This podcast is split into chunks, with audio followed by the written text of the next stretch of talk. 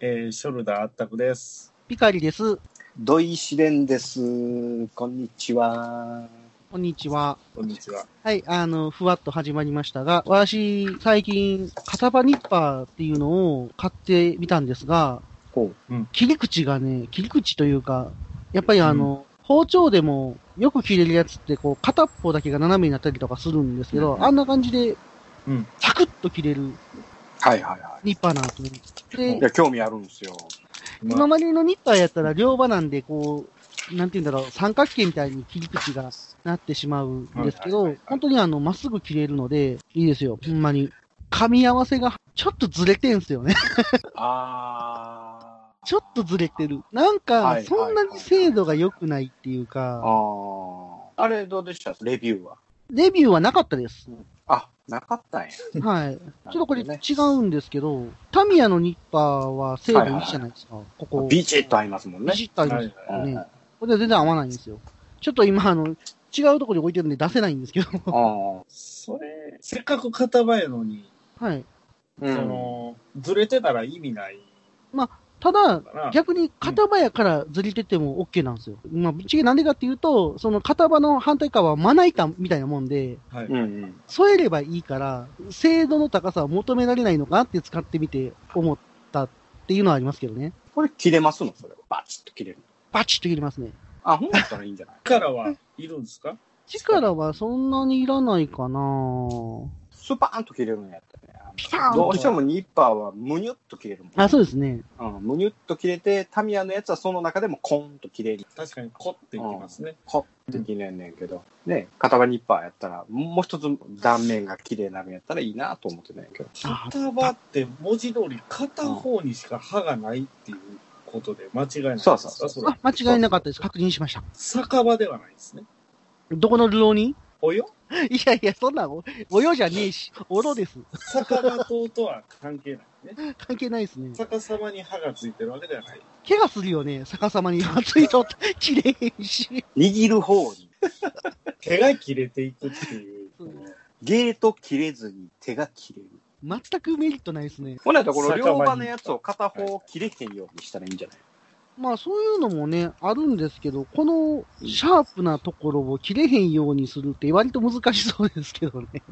カンカンって当てないといけないんだああ、ああ、そうね。という感じなんですけど、結局その精度が悪くて、スキッパみたいになってるんで、ちょっと、あ、切れない。やその間が。切れるんですけど、見るたびにがっかりするっていう。ということで、ふわふわペリカンラジオ始まりまーす。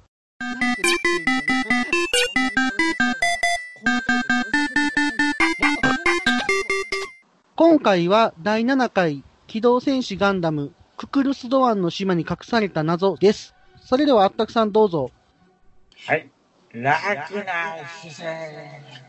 はい。いや、あの、この間ね、まあちょっと、まあね、ガンダムの話するっていうので、まあ何話かちょろちょろ見てたんですけど、セル画っていうんですかね。うん、なんか手書きですよね、もう完全にね。はいはいで、あの、ストップモーションみたいにそのなんか手書きのやつをちょっとずつこうずらしていって、それをこうバーっとめくっていって動画にしていくんですよね。はい、そうですね。で、はい今はもうデジタルでやっちゃうんですよね。なんか書いたやつも動かすみたいそうですね。な。ね。そういう流れでしょ、まあ、はい。い、やいや、あの、よく分かったやつよね。アニメーターの学校行ってたわけでもないんで、まあ、きそうですね。き聞いた話でしかないんですけども。で、まあ言ったら、まあ結構ガンダムってこう、まあよく前から言われてますけど、こう、いろんな部分がこう柔軟に動いてるとかね、はいはい、はい。走行がこう、ね、あのその自由に アーマーが曲がるとか。動画だけの話でいくと、原画っていうのがあって、間の絵を描いてる人は別の人だったりするんですよね。はいはい。意外と外注やったりとかして。ああ。そういうので途中の動きが変になったりとかは、ま特にそのサンライズなんか言ったらね、もう弱小会社じゃないですか。当時全然名前もないし。はいそんな中でまあガンダム見てたら作画崩壊っていうんですか。まあよくネタにされてますけど、むっちゃ、なんか中細かったり、あの、細、細かったりね。昔のあの香港映画の オープニングっていうのね。ありますねえーで、まあ、その中で特にこう、僕が見て個人的にはまあ有名ですけど、ククルスドアンのザクが、もうあれ、ザクの形してますけど、ザクじゃないですよ、ね。いやー、このね、ククルス・ドアンの島はいはのこの作画を公開というのは非常に有名な話ですよね。ネットでももう、非常に有名な。でもね、あのククルス・ドアンの島を何回か見てて、一つ謎があるんですよね。はい。えーアムロはね、あのドアンのザクを見てね、ザクだとは言わないんですよ。おザクなのに？ザクなの。ザクでもあの、うんルックにぶら下がってきたザク見て、ザクだって言うんですよ。はいはいはい。なんかあの、健康ぶら下がり機みたいな。ああ、そうそうそうそうそう登場してきましたよね。はいルッ。クのあの飛行能力半端ない。あれ、ルックンっていうの初めて知った。ルックンですやんか、あれは。なんやねん、あれって何にもうなんやねんあれって思ってましたね。あれはね、あの、偵察機なんですよ。偵察機に、まあ、ルックンっていう名前で、それにぶら下がってくるザク見て、ザクだっていうのに、ククルス・ドアンのザク見てザクとは言わないんですよ。で、そういう理由があるってことですか？もしかして。理由がありますね、これね。多分ね、あれザクじゃないんですよ。ええいやいやいやいや、ザクでしょ。いやいやいやいや、ザクじゃないんですよ、あれ。いや、動力パイプもついてましたし、動力パイプ長細かったです。長細い。あ、長細いタイプの別のモビルスーツってこと？別のモビルスーツの可能性がね、我々研究家の中でちょっと出てきたんですよね。ええあの？の、突拍子な話をしてるようですが、これは今からちょっとじわじわと説明していきたいなあ、。じわじわ、マジっすか。はい。よろしくお願いします。っていうかはい、のっけからすごいですね、これ。衝撃。うんそういきなんり、いきなりロケットスタートかわしいだよ、これ。でね、あれ全体の話でいくと、連邦の戦闘機が、おそらくですけど、ドアンのあモビルスーツに、多分石か何か投げられて、墜落して、で、SOS 信号を出してた、その戦闘機に向かって、アムロがそれを助けに行きますよ。はいはい。で、そのとある島に降りました。うんほんだら、あの、そのドアンのところに一緒に住んでいる子供たちがアムロの石に投げて、そこにドアンのモビルスーツがやってきます。で、アムロはジオンのモビルスーツやと思って攻撃します。でもあっけなくドアンの投げた石に自分の放ったミサイルが当たり、すごいコントロールですよね、あれね。その爆風で墜落して、そのドアンの育てている子供たちに助けられ、はいはい。うん。その時はアムロパンイチで気がつくんですよ。あ、でしたよね。パンツの。はいで、そのパンツ、くしくもこの縦線のパンツ、いつもアムロが愛用している縦ボーダーのパンツ。これあの、フラウボーとあの、一話目に出てきて、まあ、うるさいなって言ってちょっと履いてたあのパンツ。あ、ずっと同じやつ履いてる。同じや。つ。あの、補給がないんでしょうね、パンツ。あパンツの補給が一番必要ですよね。あれだけ、あの、マチルダさんが補給してるのにパンツまだけえへんわ。いう話が、この中に盛り込まれているんですよね、実は。ほんで、あのそのルックにぶら下がってザクがやってくる。ね。それは、あのその話の中ではククルス・ドアンというのは、えー脱走兵だよと。その脱走兵をやっつけに来るジオン。でそれを返り討ちにするドアン。っていう風な話が、まあ、この第15話、ククルス・ドアンの島というのが、こう、全体的な流れ。うんはい。で、その中で行きましたら、ザクの顔が、あれはザクじゃない。うん。ね。やってくるザクはね、ザクなんですよ。全然作が崩壊してないんですよ。確かに。確かに。なんか、ふくりしてましたもんね。そうでしょ？来るやつそは。こそこなんですよ。あれはね、ついこの間、僕はあの LINE に写真アップさせてもらったと思うんですけど、これは配信の時に Twitter でつぶやこうと思ってた写真なんですけど、見れる環境にあるんでしたらぜひ見ていただきたい。えーっと、とあの、滝から出てくるやつが。あ、そうそうそうそう。時から出てくる。この、こ顔がね、すげえ顎出てますでしょ。出てます。しゃくれ、だいぶしゃくれてますめっちゃしゃくれてるっしょ、これ。はいで、こう水の中でドゥワー出てきたっしょ。出てますね。であの、もう一つのね、その上にあるやつは、あの、縦が右行ったり左行ったりするっていう 写真。これはね、多分ね、あると思うんですよ。走るたんび右が。そうそう。これミノフスキー粒子の関係やと思うんですけどね、これはね。ああ、記録映像の受信状記態が。録映像がね、もうちょっと、ちょっと暴れてしまうんで、ミノフスキー粒子の関係で。で、あと、あの、ガンダムを止めるたびに、こう、伸びるって、縦ごとぐー伸びるってちょっと待て、みたいなね。はいえーここから推察するにですね、はいこれはね、えー、アッガイの試作機なんですよ、このザクは。ああ、伸びるから？手が伸びる試作の段階のやつと、で、その水から出てきても大丈夫な防水をされたあ試作機をドアンが盗んで逃げよったんですわ。あ。で、ああ。これをね、なんとかジオンは取り戻したいんですよ。これを元に作らなあかんから。そうそうそう。これがね、連邦の手に渡ってしまうと、ジオンはね、その水中用モビルスーツがこんなん作っとるっていうね、まあ、軍事機密。軍事機密持って逃げよったんですよ、ドアン。なるほど。これを、ドアンを捕まえるために、普通やったらね、脱走兵がはい。あそこにおるよ。で、ちょいちょいちょいちょいジオンがやってくるよ。そんなね、しょうもないことしません。普通は、うん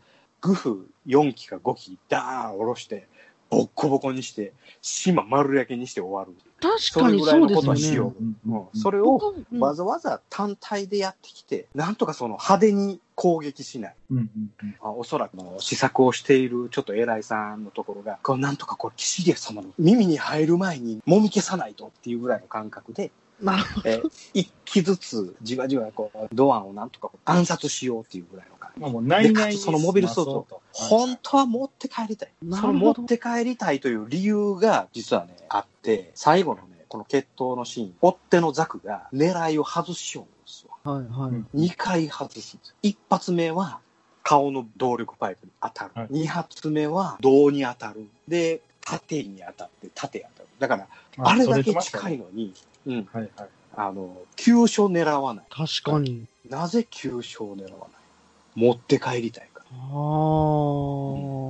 僕もククルスドアンの島見ててうん、思ったんですけど、なんでこんなちょこちょこ来んねやろなっていう謎が今解けました。でしょその話聞いて。主武装が石ですよね。石ないし岩。でもこの時にね、アムロはね、ザクって言わない。ああ。物は石買ってなかったですよね。しかもなんか長い間。ああ、縦が外れたシーン、この前見てて思ったんですけど、はいはい。なんかボルト2つだけで止めてましたよね。ああ、簡単に止まってね、これはもう試作モビルスーツだからですよ。ってことですよね。えー、その裏付けがあるのが、はい。MSM04 アッガイっていう。これ、はいアッガイの、まあ、試作やと僕は睨んでるんですけど、はいはいはいはい。あの、これジオニック社なんですよね、アッガイは。当然ながらザクもジオニック社が作ってまして。はいはいはい。で、その、アッガイが水中用モビルスーツ作りなさいって、ジオン広告から発注を受けまして、はい。一番最初にできたのがゴック。おー。うんうん、あの、もう新規パーツばっかりで作ったんで、ものすごくコストがかかる。で、アッガイに関しては MSM03 がゴックで04がアッガイなんですね。で、はい。次にできたのがアッガイ。うんで、これはもう低コストでできた。なぜなら、ザクのパーツを流用したからなんですよ。これ有名な話です。これは皆さんご存知だと。うんということは、わかりますよね。あのドアンのモビルスーツは、アッガイの試作機なんです。アッガイのような顎がギュッと出てるのは、あれ、アッガイの横顔なんですよ。なるほど。ザクではないです。だから、最初アッガイは、今は茶色ですけど、はい。緑やったんです。あだからガチャピンと間違えられないように茶色に。ー。大事ですね。それ大事ですね。そうなん大事っすわ。そうなんですよ。フジテレビからクレームが出ます。あれはガチャピンです。なるほど。ガチャピンじゃないですよっていうので、やっぱり茶色でいきましょう。ねということで上層部で決まったはずなんですよ。へえー、でもそれ聞くと、アムロは見て、赤いの試作機やって思ったんですかね。ザクのようだけど違うなっていう感じで迷ったんでしょうね。うん。うん、そうですね。迷って。だから試作のアッガイに関しては、やっぱりこう、右肩に盾があったんでしょうね。ああ。で、左にはアーマーがついとったんでしょうね。であんな滝から出てきても大丈夫。ザクがね、出てきても大丈あの、リュウさんが来た時あったじゃないですか、コアファイター。はいはい夫。ええあの時に、一方は味方のザクですって言うてませんでしたっけ？え。ああ、ついつい言うてしもたんでしょうね。まあ、それは分かりやすいように、うん初見の時は抑えたのに、リュウさんが来た安堵感によりついつい言うてしまったんやと思いますわ。なるほど。多分初見の時はあの炎上を恐れて言わなかったんですよ。ああ、言わなかったんでしょうね。えで、必死になってる時やから、えうんうんうん。まず言ってしまった。ああ。本当はね、富野さん的にはあそこ NG 出すつもりやったんですよ。いやいや、古谷さんそれをザクって言うたらあきませんよっていう。ザクちゃいますね、と。うん、でも忙しいからもうそのまま流れてしまったっていうところは、あまあ一部の研究者は言うてるかな。なるほど。うん。かなりそれがの衝撃ですわ。これがククルス・ドアン。ってことは、相手の作がほもうそもそも崩壊してないってこと？してない。そうそうそう、わざとなんですよ、あれは。プロのアニメーターがね、そんなミスをすると思います？プロなんですよ、向こうは。ですよね。うんそれでね、飯食ってるわけですからね。そうそうそうそう。そもそもあれをなんかザクやって、いや、ザクって全然ちゃいますやんか。っていうふうに思ってるはずですわ、ちょっとあの、おさらいというか確認をしたいんですけども、水中用モビルスーツっていうええ、ええ。位置づけでいいんでしょうかね。えー、そうですね、水中用のモビルスーツの試作機。試作機。はい最後はあの、ぶん投げられて、はいはいはいくるくる沈んでいきましたけど、あれは水中用でもやっぱり沈んでいくもんですかね。やっぱりその、まあ、質量がありますから、やっぱ重たい沈むのは当然。僕、その話聞いても思ったんですけど、はい。あの時ドアンは、案外の試作機バーン投げられた時に、うんうんまだ取りに行ったらええわって思ってたんですよね、きっと。えー可能性はありますよね。あの時沈んでいく、えーモビルスーツの物合いは点灯しましたでしょ。あれ通常のザクやったらショートしてそのまま消えてるはずなんですよ。はいはいはい。あれは水中の試作機だから、電源が切れずに物合いがつきっぱなした。なるほど。ちょっとこう、ターミネーター2みたいな感じで沈んでいきましたね。そうそうそうそうそう。余裕あるなと思ったんですよ。そのうんククルスドアンが落とされた時、普通もうちょっと取り乱すやろって思ったんですよ。うんうんそういうこと。だからもうその試作機が沈んでしまったことによって、もうジオンも諦めるんではないだろうか。ままあそれもね、そのアムロが戦いの匂いを私が消します的なね、最後ね。あ、ドアそうですよ、ね。ンのモビルスーツを投げるときにね。うんこれはもう普通のそこら辺にあるザクやったらそんなことはしないです。これはもう手が伸びるザク。あ、ザクって言ってしまう。手が伸びる試作モビルスーツ。これはここにあったら、そら追いかけてくるでしょう。確かに15歳のアムロも思うでしょう、それはね。あの、戦艦ヤマトみたいに未だに沈んだままになってるって考えていいですかね。あーまだ宇宙世紀始まってないので、これから沈むんだと思います。これから数十年後沈む。これか、うんこれからなんですよ。実は。まだ始まってないです。あ、これからなんですね。そうなんですよ。みんななんか40周年とか言ってますけど、まだ始まってないですから。いやいや、そうですね。すべておかしな話になってます。再販とかおかしいですよ。再そうまだできてないです。もうすべて根底からいろんなことが崩れますけど、大丈夫ですか？それ言い切っちゃって。まあでもまだ、まあそういうもんですよ。研究っていうのはそういうもんなんですよ。まあ、ガンダムの顔も若干感化されて伸び気味。伸び気味。で、そのね、あの、乾燥してホワイトベースから出た時のガンダムはバズーカ持ってるのに、後にあのビームライフルに変わってる。それもやっぱり、まあそれはねマジックですうんか。マジックですね。はい多分本当にあミノフスキー粒子が濃いかったんだな。あの、僕よくわかんなかったんが、やっぱドアンはアムロがやろうとしている、戦おうとしてるのを止めて自分が行ったじゃないですか。はいはいはいはい。あれって、まあ、子供たちに男らしさを見せたいとか、まあうんそういうことやったのかなとは思うんですけど、はいはいはいはい。それいるってちょっと思ったんですけど、連邦に新しい試作機の格闘ができるはい。この能力を見せたかった。手が伸びるなんてさ、このシーンなんかもう、その後のゾゴックであったりとか、ゴックであったりとか、アッガイ、ズゴック、この全て共通する、あの、技術、ね。これ濡れても大丈夫。後にも先にもね、ボディーブロー一発であの、背中貫通させたんって、うんこの機体だけじゃないですか。そうでしょう。やっぱこの白兵戦というか、格闘戦というか、これに特化した、やっぱ試作。背中突き抜けてましたもんね。はい。ドーンいや、深いっすね。っていう感じですかね。ククルスドアンは最終的にはやっぱ、あのザクと共に土角されたんですかね？ザクじゃないですよ。あ、ザクみたいな。いや、後にアッカイがちゃんとできてたりとかするじゃないですか。はいはいはいはい。まあまあ、それは、あの、いろんなデータが残ってて、はい。まあまあ、あの、アッガイの形をした試作機が後にできた。ドアンの捕獲に失敗した人たちはもう全員殺されてる。あですね。うん。うん。まあ、それはもうしょうがないですよね。戦争ですからね、それは。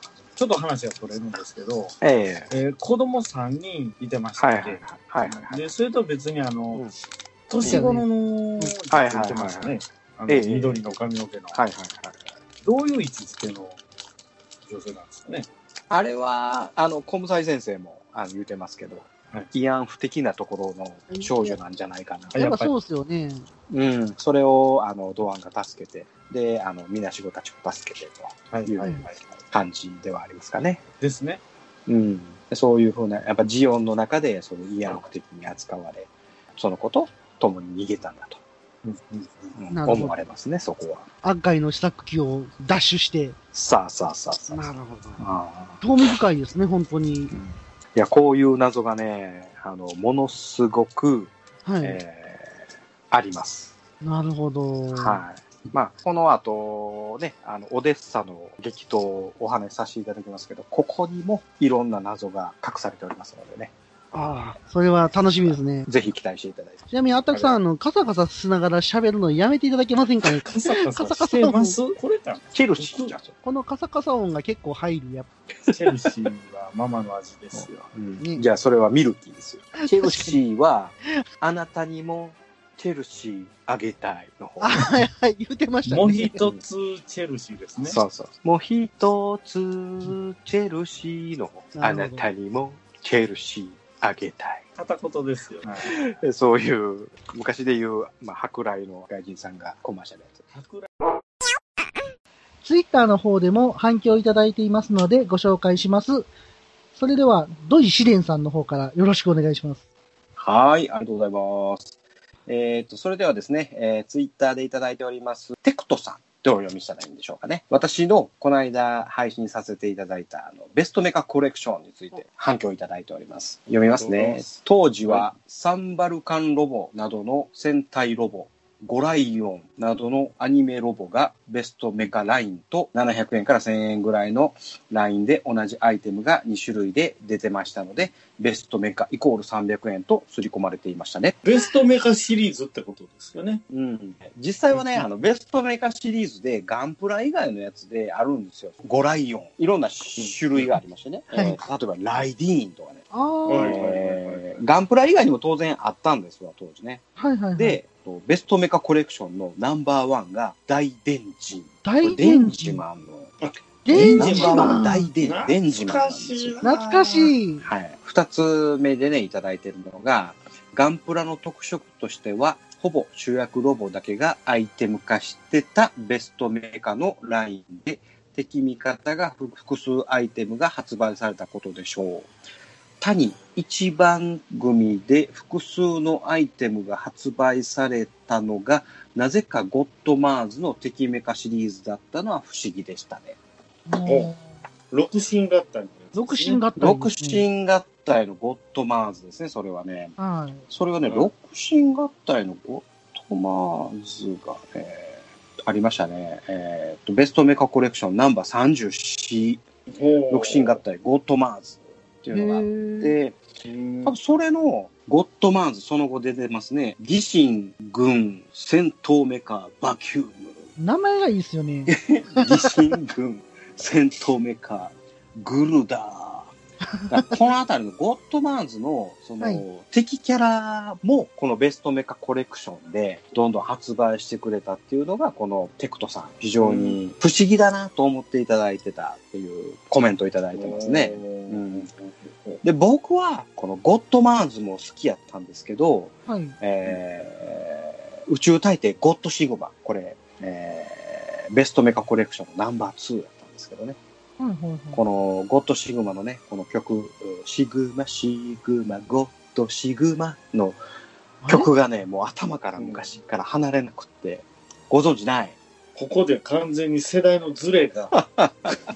で、そのコメントもね、こっちから送ったら、うん。ああ、それはゴッドシグマでしたね、みたいな感じで僕送ったら、このゴッドマーズの方は、ゴー、ゴッド、ゴッドマーズみたいな、なんか、ちょっと僕わかんないんですけど、それを書いてくれて、配信楽しみにしてますっていうコメントをいただいて、締めていただきました。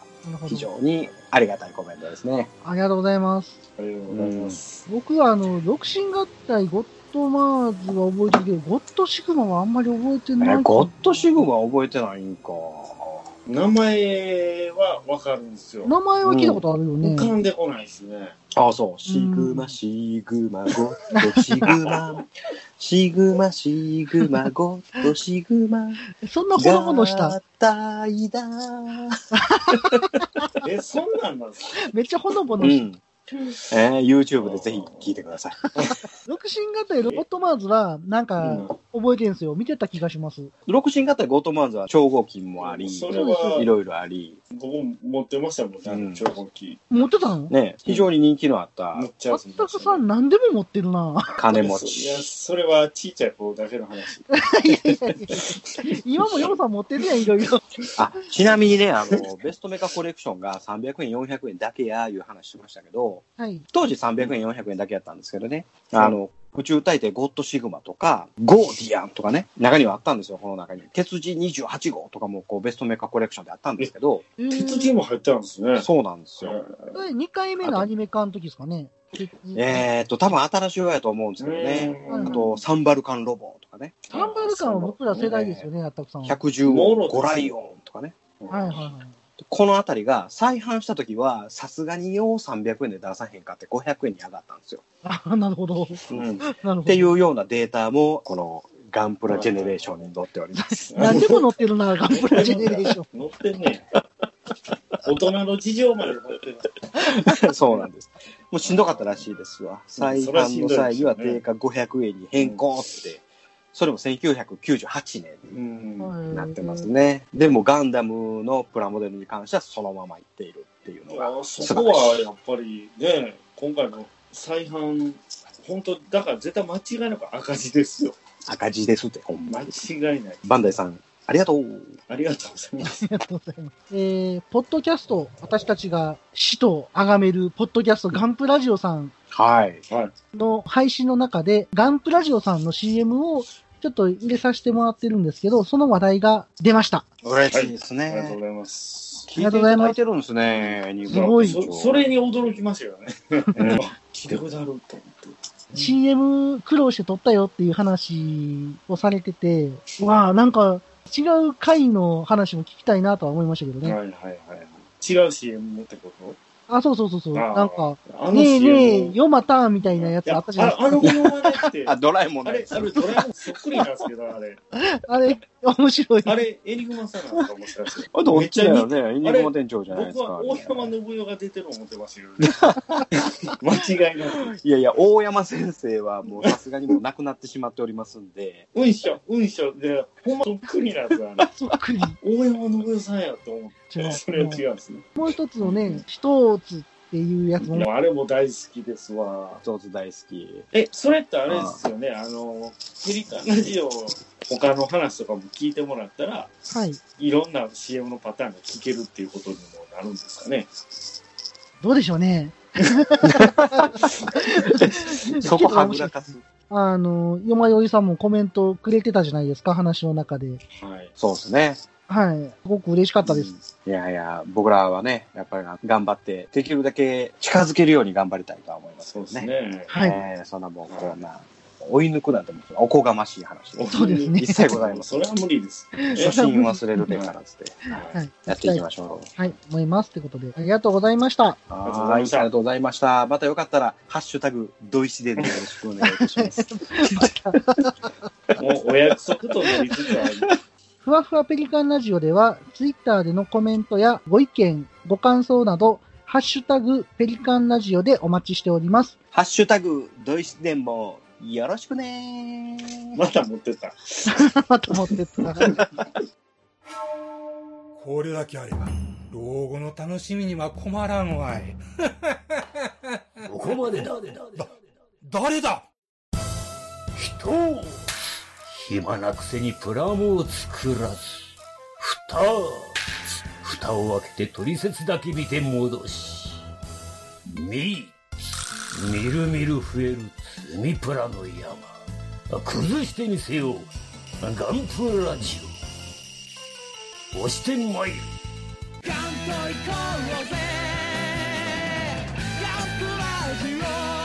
欲しいんか？これが欲しいんか？ゴロニャン。そろそろ時間となりました。はい。あったくさん今日はどうでしたか？そうですね。えー、まあ、本当に目から鱗というか、全く想像してなかった考え方に、まあ、すごく驚いてるんですけれども、はいまあ、。逆にね、こういう話を聞いたがためにね、富野先生にちょっと確認したくなりましたね。どうやって？前、あの、土井紫蓮さんが、こう、富野先生のなんかこう、イベントに行かれましたよね。行きましたね。あれ、え逆者の、あれは逆者ですか。うん。そうあの時なんか質問コーナーみたいなのあったんですよね。